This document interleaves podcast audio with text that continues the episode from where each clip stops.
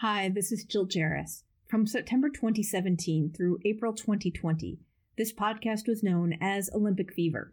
We've since changed its name to keep the flame alive, but we're committed to keeping our back catalog available to you.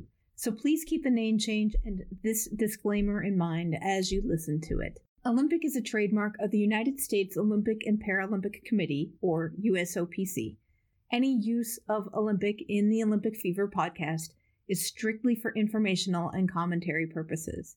The Olympic Fever podcast is not an official podcast of the U S O P C. The Olympic Fever podcast is not a sponsor of the U S O P C, nor is Olympic Fever associated with or endorsed by the U S O P C in any way.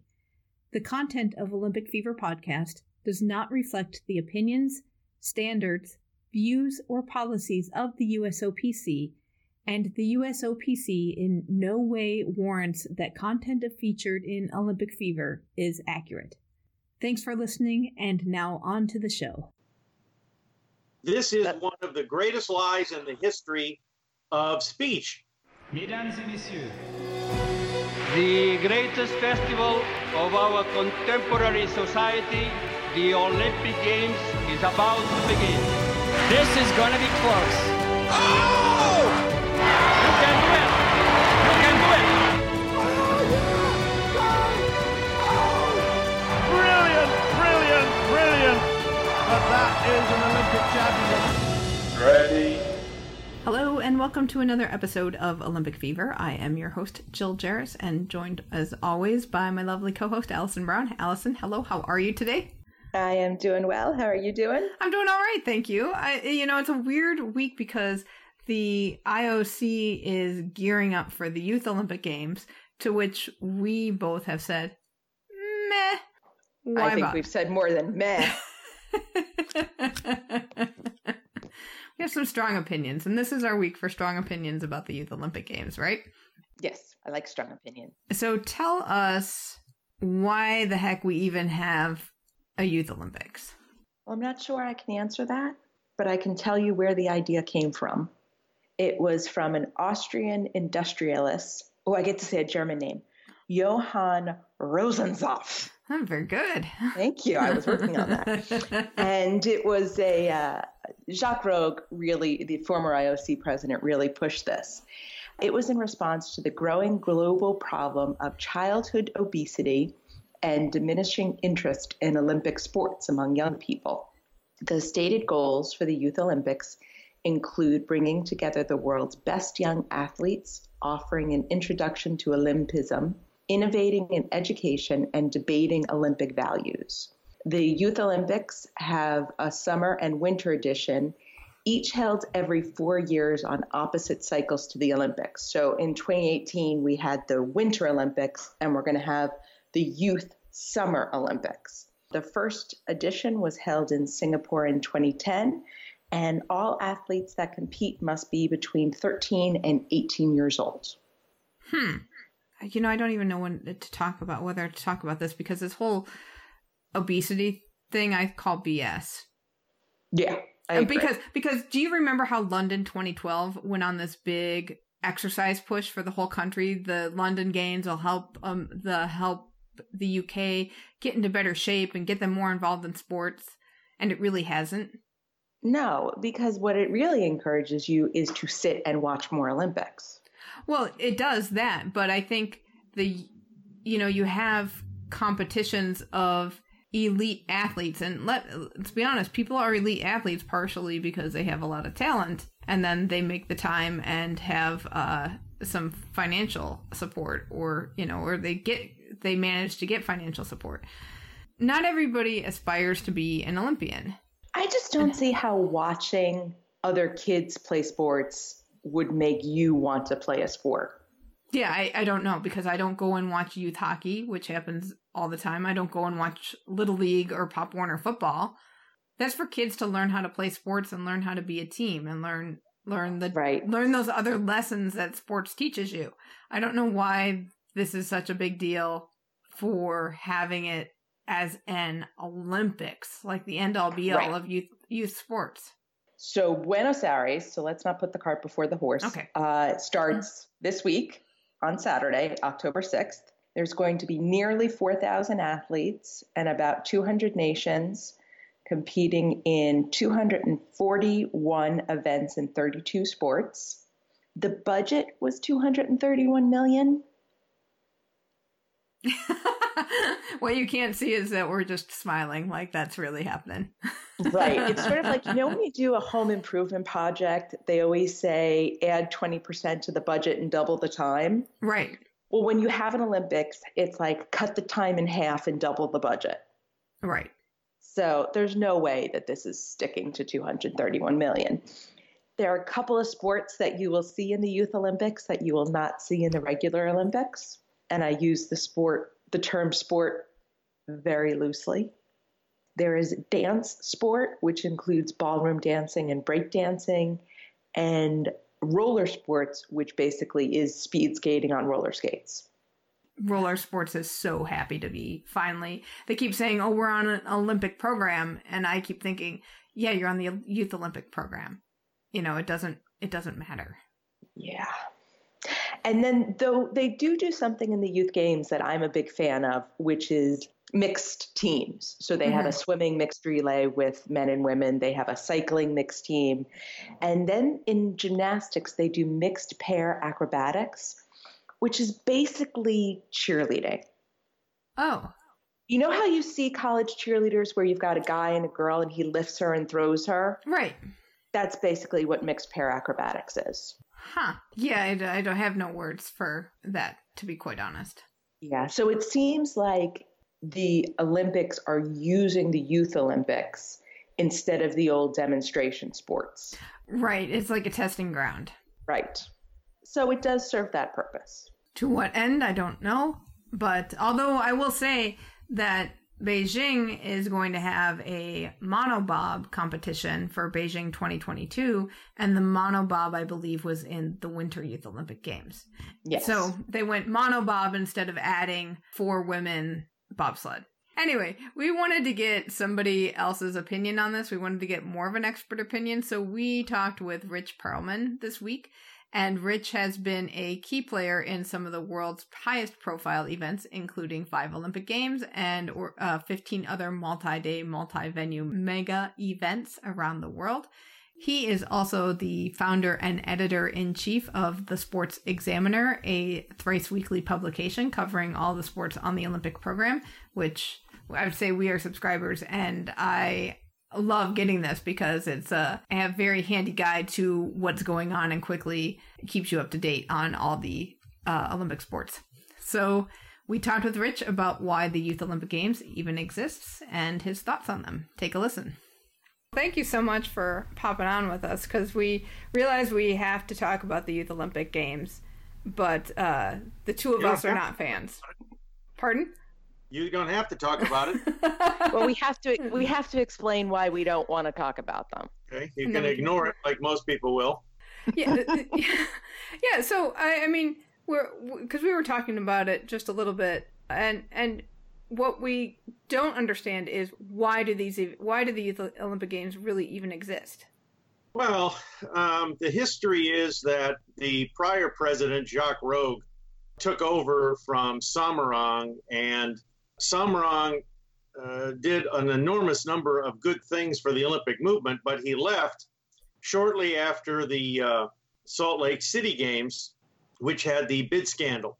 Yes. And one of the things that Rogge was uh, bound and determined to do was to try and extend the Olympic brand in a way which would be more uh, directly in front of youth. He correctly surmised that based on uh, television data, that the uh, audience for the games was getting older and that it was important to make the games relevant for younger people. So since the International Olympic Committee is primarily in the business of putting on events and not being a social justice movement, uh, despite what they would tell you now, uh, what was their response? Rogge's response was to put on an Olympic Games for children. So that's what he created. And there has been an enormous amount of um, speculation, let's put it that way, um, that after Rogge passes, he's an older, much older man now, well into his eighties, that the uh, Youth Olympic Games will expire uh, after he expires.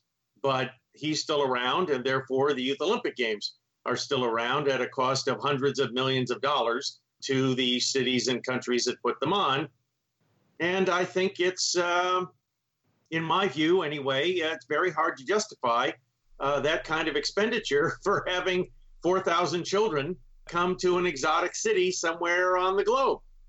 Has it done what Rogge wanted it to do? Do you think it's expanded the viewership downward, age-wise? No, I think it is uh, similar to, uh, if you think about it in retail terms, um, it's like opening a new store. If you open a new store and uh, people come to it, even if it isn't all the people that you want, it puts a stick in the ground. So if you have Olympic Games once every four years, Winter Games once every four years, and that's all you have, then it would be helpful to have a smaller Olympic Games that's still part of the Olympic movement, uses the Olympic rings, flies the flag, does all those things, plays the hymn, have people jump up and down, opening ceremonies, closing ceremonies, all those trappings of the quasi-religious festival, which is the Olympic Games. Then it uh, gives uh, people another chance to say, oh, that's an Olympic Games, and, and, and that's good. And because the I O C only pays for part of it, it gives people an opportunity to say, well, look, the, the I O C is directly, you know, helping youth. They're, you know, uh, have four thousand kids who are coming to this place or that place, and they're experiencing Olympism firsthand. Well, okay, you can make that case, but that doesn't mean that that new store is a success. It may just be another store.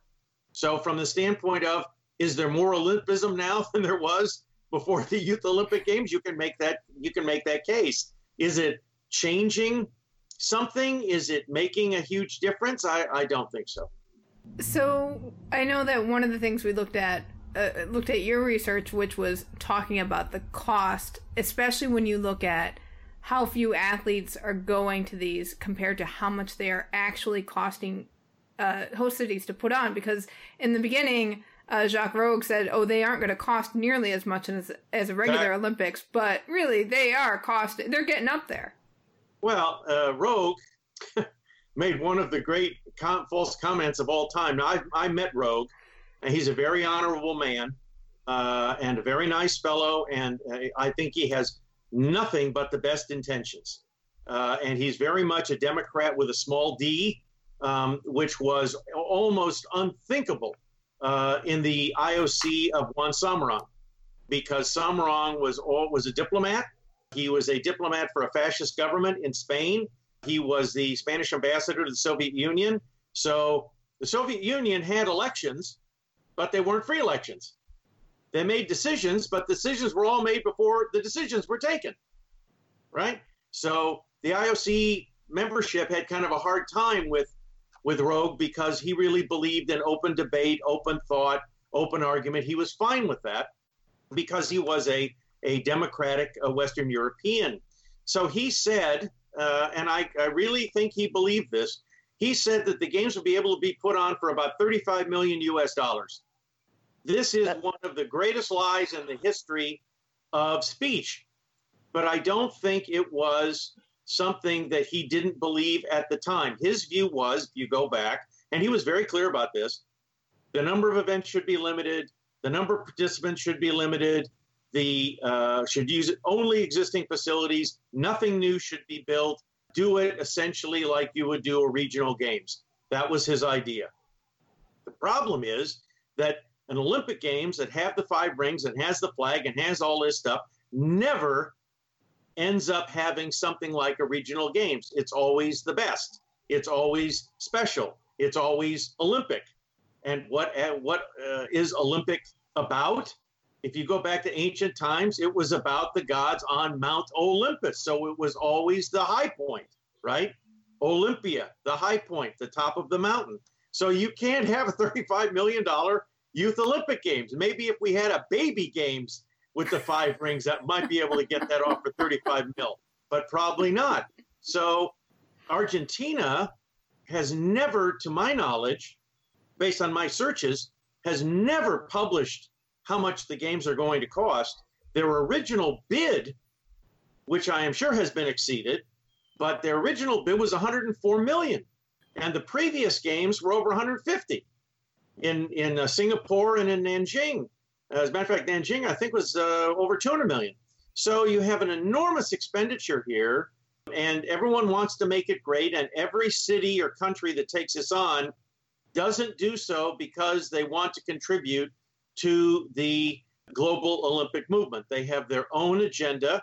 They have their own things that they want to achieve, and that's what drives their expenditure. So in China, you know, if the central government is going to spend two hundred mil or more on a Youth Olympic Games in Nanjing, well, maybe that's good for that province. Maybe it tells that province that Beijing loves them, and that may be worth it for them. But that has nothing to do with Olympism. It has nothing to do with peace through having everybody sit around and uh, sing Kumbaya around the five-ring campfire, right? But that has to do with what China is interested in. I don't know what Argentina is going to get uh, out of this, but if you look at the map, and most people, I, uh, I don't know how many people could pick out Argentina on a map, but Argentina is kind of in a faraway part of the country, of the world, in the south, southern hemisphere. So you can say, if you are the Argentinians, hey, we're bringing a worldwide event of a relatively small scale, but at least it puts Argentina on the map in some places, and we couldn't buy that exposure for one hundred four million dollars or whatever it is. You can make that argument.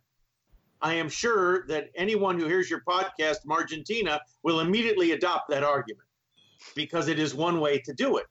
But I really have a lot of a question about whether one hundred four or one hundred fifty or two hundred million dollars is a good expenditure for an event that nobody cares about. Are we ending up with even more white elephant facilities, or are these countries turning around and using the tr- these facilities to then train the next generation of athletes?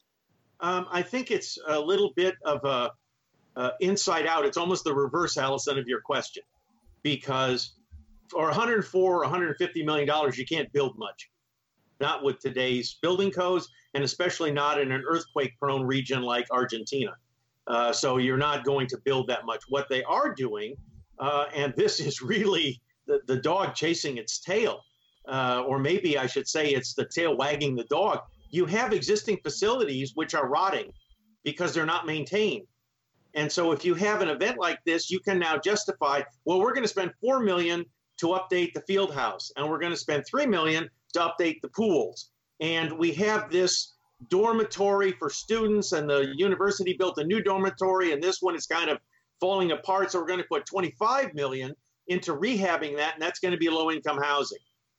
So they're using the games, and I don't have all of the details. I've looked at the, the plan uh, for Buenos Aires, and they're using almost all existing facilities. They're building almost nothing new, but they're rehabbing, updating, and now maintaining facilities that otherwise have not been maintained properly. And I think um, your listeners, uh, unless they are from um, the Caribbean or from South America, uh, don't understand the nature of the thought process in um, that part of the world.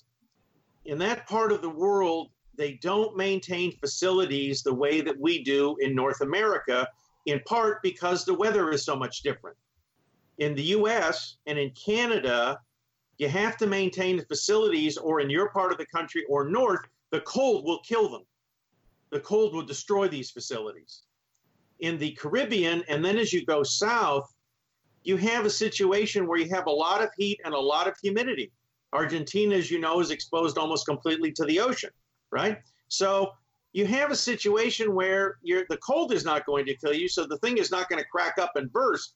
But if you maintain the facilities, you're going to expend an enormous amount of money because you have to regulate the temperature. So one thing that I heard was third hand, but I'm positive because I know the person that was involved in the conversation.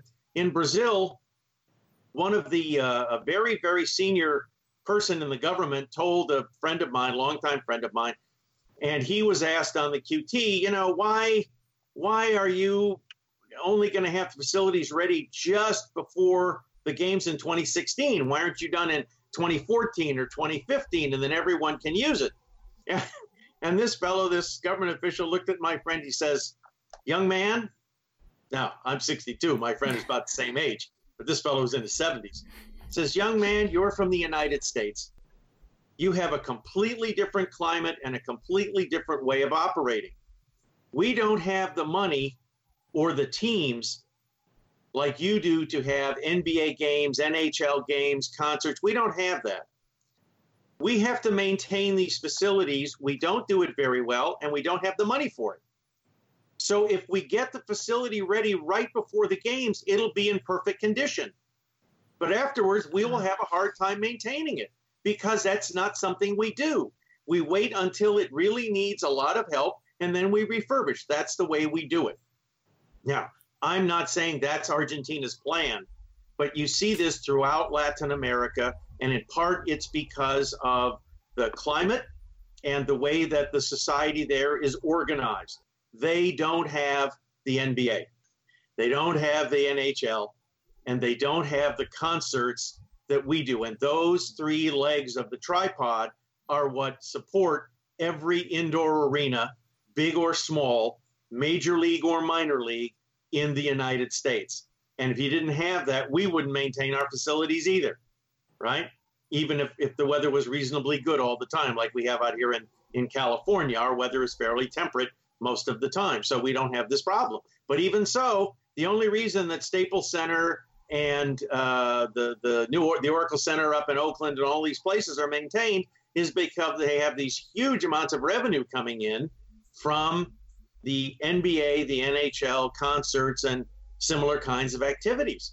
Other countries don't have that, and I think we as Americans don't appreciate that. So the Argentinians may be saying, well, okay, we need to upgrade all these facilities. The politics don't allow us to do that, so let's go get an event like the Youth Games, and so we'll have Youth Olympic Games, and everybody says, well, it's Olympic Games, it has to be in great condition, so we'll spend one hundred million dollars and we'll refurbish it. That's exactly, even in North America, that's exactly the conversation that's going on now in Calgary. Uh, because in Calgary, the issue is devolving into, well, we can't get several thousand units of affordable housing built. There's no political will to do it. But if we get the games, then it'll get built because we need to have it for the Olympic Village. That's a real sad commentary on democracy. But you do what you have to do. Thank you so much, Rich, for chatting with us and talking with us about this event. I, I mean, like, I, I just feel like I have kid gloves on it because I, I really don't like the concept. I don't like the fact that some second-tier cities are maybe potentially getting hosed by having to host this of host uh, Youth Olympic Games. They spend so much money on them compared to how many people are going, because there there are like a, a, it's maybe a third or a fourth of the athletes are going to Buenos Aires compared to what went to Rio, and you're still talking about the same amount of nations being represented, and spending hundreds of millions of dollars on four thousand kids just doesn't make sense. And you have a no. huge and you have a huge program, thirty-two sports. You have to be able to put thirty-two sports on.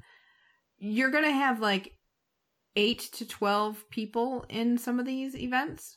Maybe, maybe. I don't even know. It's it's really frustrating to me that this happens. It's interesting because um, Rich did mention that he, he thought people in Buenos Aires didn't know that they were even going on. And I did kind of quickly glance at some uh, online newspapers today, and you don't really see mention of them. But I asked my Facebook network, because I have some friends down in Buenos Aires, like, do you even know they're existing, or are you planning to go? And I got one who says access to her office is blocked because they're setting everything up for the opening ceremony. Oy. She said, trust me, we all know they're happening here. But, it's, but and the funny thing, it's difficult getting tickets. And then, like, yeah, they're free, but you have to go get a wristband, and that's tough to do, or they're gone. Somebody else I know already has a pass for everything and is going to make a schedule of what to go see, but uh, has to miss the opening ceremonies, unfortunately. Okay. So, you know, I think of myself when I was a little kid. Mm-hmm. And I've talked about this a million times on the show. But when I saw Nadia Comaneci in mm-hmm. nineteen seventy-six, that's what made me get into gymnastics. Right. That's what made me really want to do that. And I learned how to do a cartwheel at some church picnic when all the big girls were doing cartwheels on the grass. I don't think watching other teenagers is going to make young people want to participate in sports. It's either you have a hero that you want to be just like, or in your local community, there are opportunities and reasons to do the sport.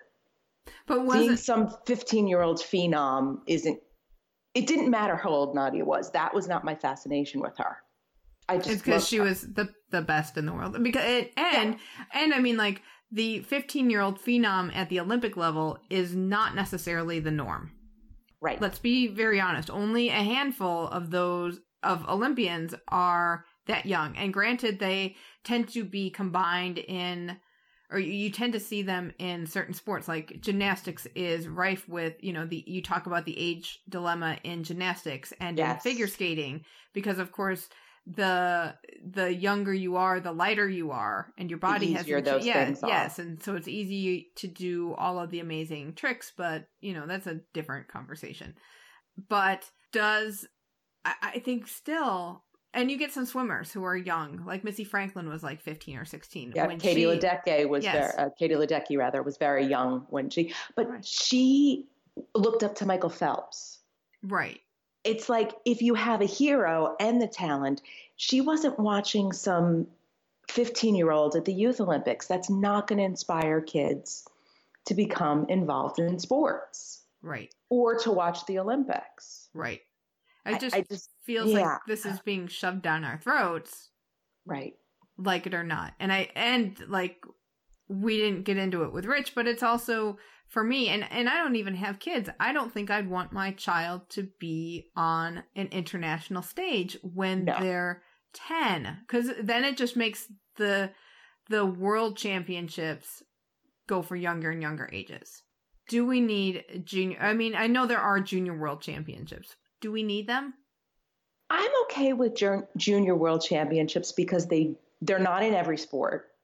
Okay. And they also tend to be much smaller, not less pressure because it's still pressure, but the scale is, is appropriate.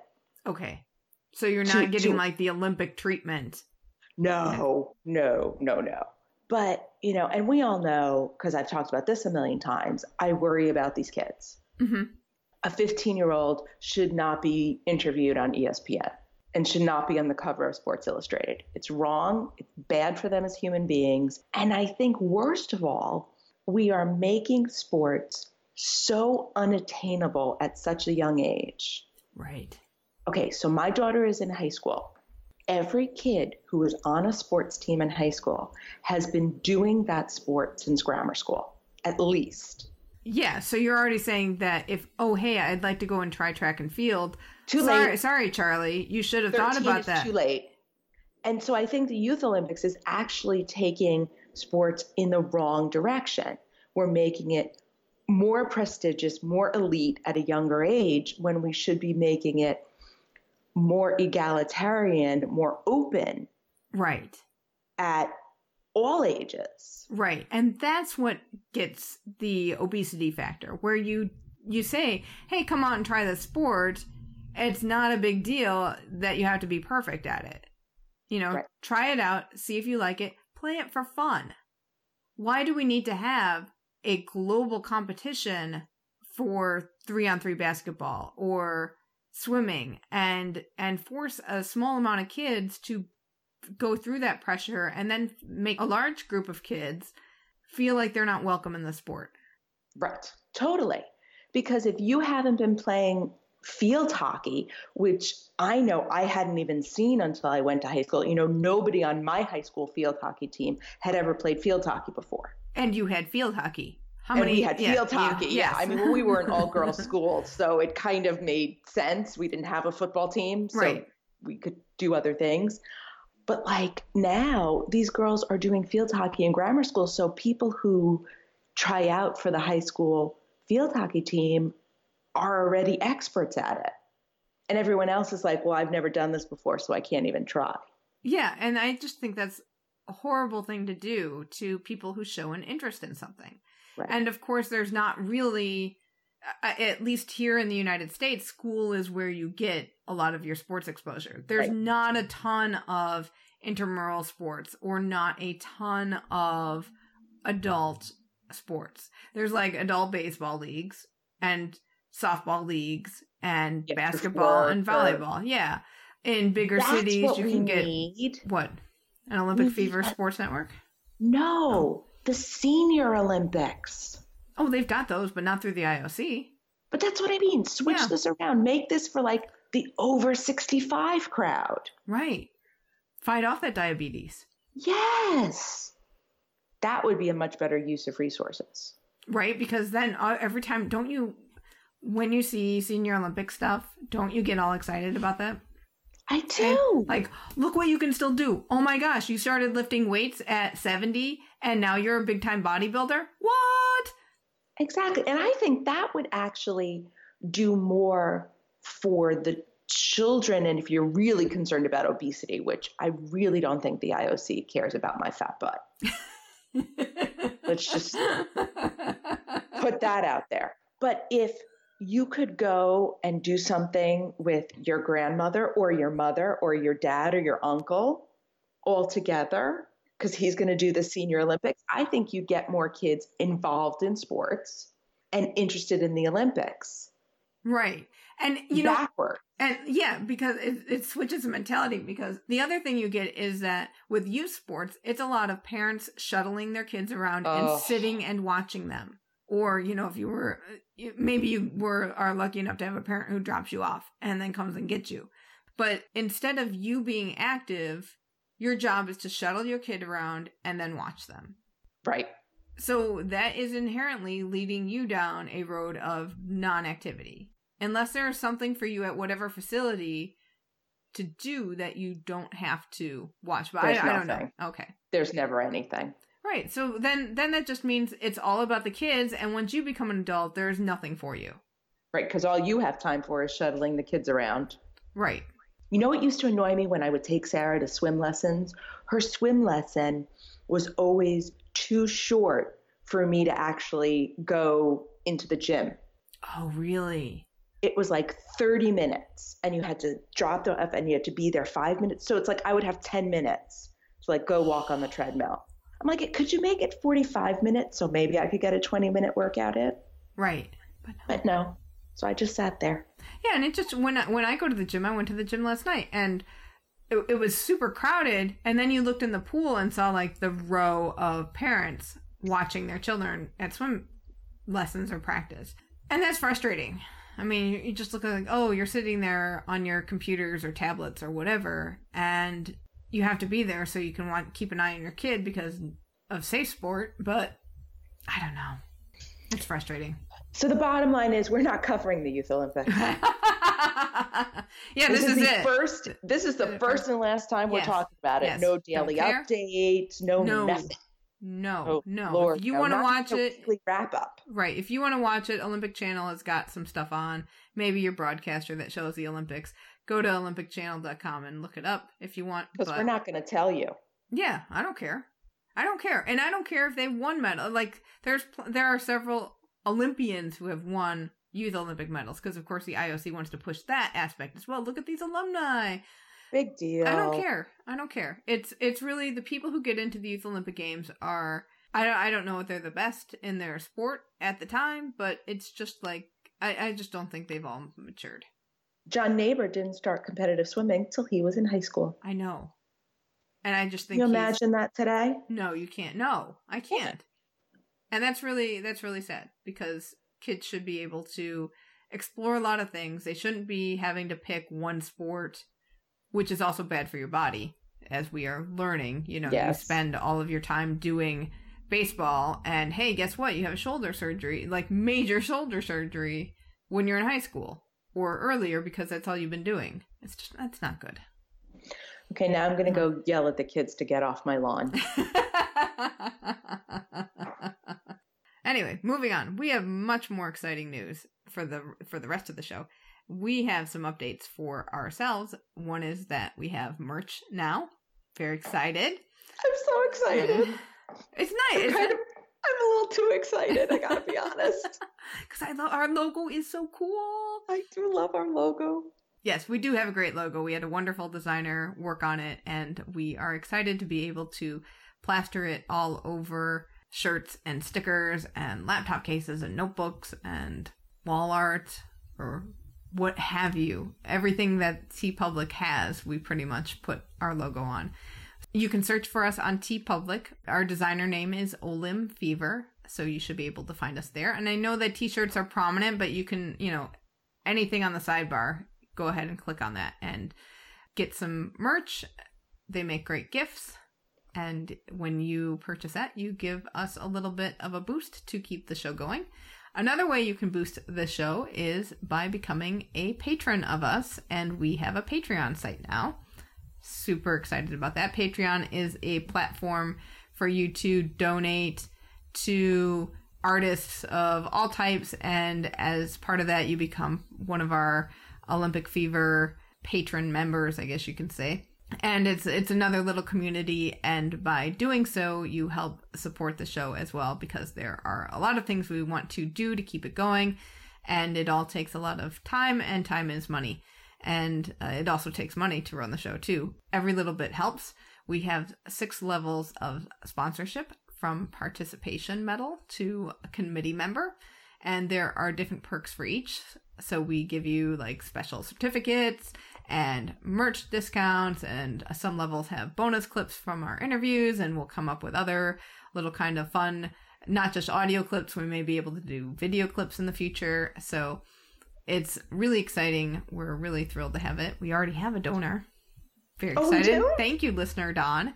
Yes. Oh, yes, thank listener you. Don. So you will get your certificate very shortly. And uh, yeah. Please check out our site, and we would love to have you be part of our Patreon group. And if you have ideas for things that you would like as gifts. Oh, yeah. We are happy to rework those. Yeah. If there's particular things, especially as we get closer to, to Tokyo twenty twenty, there may right. be sort of event specials right. that we do for some people. Yes. Yes. We would like to have events. We know we want to develop a pin at some point. Uh, TeePublic does not have pins, like as an Olympic trading pin, but hopefully we can make those happen at some point soon. And I think that would be something would be nice to give to patrons. I think so too. Now it's time for our Team Olympic Fever update. Tofu! That's right. We have a big slice of tofu for you today. It's figure skating season again. So our figure skaters, uh, Nate Bartholomew and Deanna Stellato, have been competing. And they took second at the Ondrej Nepela trophy, which is great. It was out of four pairs. And so the competition got downgraded from this challenger, from a challenger series to an international competition, because there's regulations about that. So, so, um, Deanna Stellato and Deanna Nate also participated in the Nebelhorn trophy this past weekend. And in their short program, they placed third in their free skate. They placed second, but they were third overall behind uh, Alisa uh, Efimova and Alexander Korovin, and Alexa Scimeca Knierim and Chris Knierim placed ahead of them. But they had a solid third place, and that was, I'm really proud of them. I mean, it's yeah, early in the nice. season. It's early in the season, so everybody's program's a little bit rusty. And so they're getting their, getting their skates back under them. And nice. It's nice that they are hitting the top of their the results. So I'm yeah. I'm quite happy with that. Congratulations, guys. Also, in if we're going to keep it figure skating, oh, there we go. Merrill Davis and Charlie White and Megan Duhamel and Eric Radford will be performing in the third annual Scott Hamilton and Friends Nashville Ice Show, benefiting the Scott Hamilton Cares Foundation. That takes place on Sunday, November eighteenth at five p.m. at Bridgestone Arena in Nashville, and there's more information on that at scott cares dot org. I know that listener Meredith is going to this, and I'm very, very jealous. I have to I say. agree. Because the, the lineup is amazing. It's like everybody who's anybody in skating from even decades past will be yeah. there, and so it's going to be a really cool show benefiting a great cause, and uh, if you are in that area, check it out. And if you do get to go, you tell us how that is, because we want to hear about that. Uh, keeping it in skating, Megan Duhamel and Eric Radford have a book coming out November first called Soulmates on Ice. In the world of bobsled, oh, I feel so bad we forgot to mention that. We talked about Lauren being at the Push Championships last year, last week, and we forgot to mention that our boy Josh Williamson was also at the Push Championships, and he actually won. Yes. So, congratulations, congratulations to him. And we are so sorry we forgot. And then Lauren came in second at the same event. So it nice. looks like it's going to be a good year for bobsled. So exciting. Oh, okay. So just something yes. quick I wanted to tell you. So yeah. I, I followed Josh, obviously, mm-hmm. on Instagram. Mm-hmm. And he posted this picture of them swimming in Lake Placid, like near Lake Placid. They were uh-huh. joking about it, that it was an ice bath. If you thought Josh was big when we met him last year. Oh, has he bulked up? He has totally bulked up. I know. He's huge, but he wow. still has his cute little smile, and I would still tell him he's got to eat his vegetables and go to bed on time. So, okay, moving on. Moving on. Tokyo twenty twenty update. The applications for volunteers are now out, and they are being accepted through mid-December. And there are they are looking for eighty thousand people to help volunteer. That's a lot of people. It is a lot of people. And they're going global. I mean, so don't think that just because you aren't Japanese doesn't mean that you won't be in it. I mean, our Fred Ed Schneider, he volunteered in Rio. So there are plenty of opportunities to be a volunteer. And I'm sure they're looking for people who speak different languages because, of course, there's going to be people from all over the world there. So could be a great opportunity. Yes. And then we've got news on the Olympic flame lighting, and that will be March twelfth, twenty twenty. Yes, in Greece. And then I didn't realize this, but the torch relay is going to begin at Fukushima. That's going to be very nice. I'm ex- that's, that's going to be emotional. Yes. Yeah. So I think that's a beautiful way to honor that tragedy. Yes. And celebrate where Japan has come from. And that really wraps it up for this week. We've got a lot of stuff going on. I'm exhausted. I'm tired too. It's like I've been schlepping, schlepping this podcast around from sport to sport. And I in just sit back here. In the minivan. Yeah, Olympic Fever. And now, at least, at least we don't have to wash each other's laundry. Oh, thank goodness. Thank that goodness. Would be bad. All right, so that means we'll catch you here back next week. Thank you so much for listening. And as always, keep the flame alive. We love to hear from you. Email us at info at olimfever dot com or leave us a voicemail at five three zero, seven six three, three eight three seven. That's five three zero, seven zero fever. You can also interact with us on social. We're Olymp Fever on Facebook, Twitter, and Instagram. Thanks again for listening, and until next time, keep the flame alive. It's always the best. It's always special. It's always Olympic.